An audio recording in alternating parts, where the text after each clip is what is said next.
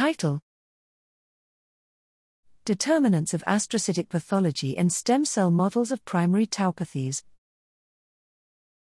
Abstract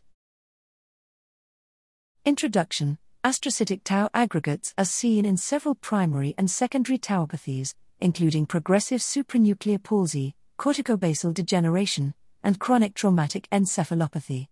In all cases, astrocytic tau consists exclusively of the longer, 4R, tau isoform, even when adjacent neuronal aggregates consist of a mixture of 3 and 4R tau, as in chronic traumatic encephalopathy.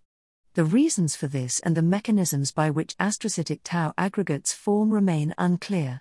Methods We used a combination of RNA in situ hybridization and immunofluorescence in human postmortem brain tissue and tau uptake studies in human stem cell derived astrocytes to determine the origins of astrocytic tau in 4R tauopathies.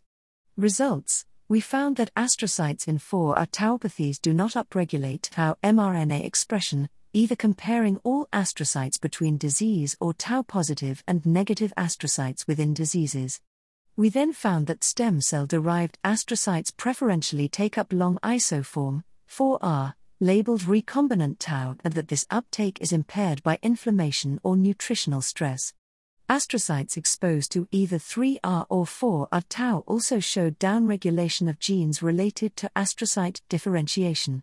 Discussion our findings suggest that astrocytes preferentially take up neuronal 4R tau from the extracellular space, which potentially explains why astrocytic tau aggregates contain only 4R tau, and that tau uptake is impaired by decreased nutrient availability or neuroinflammation, both of which are common in the aging brain.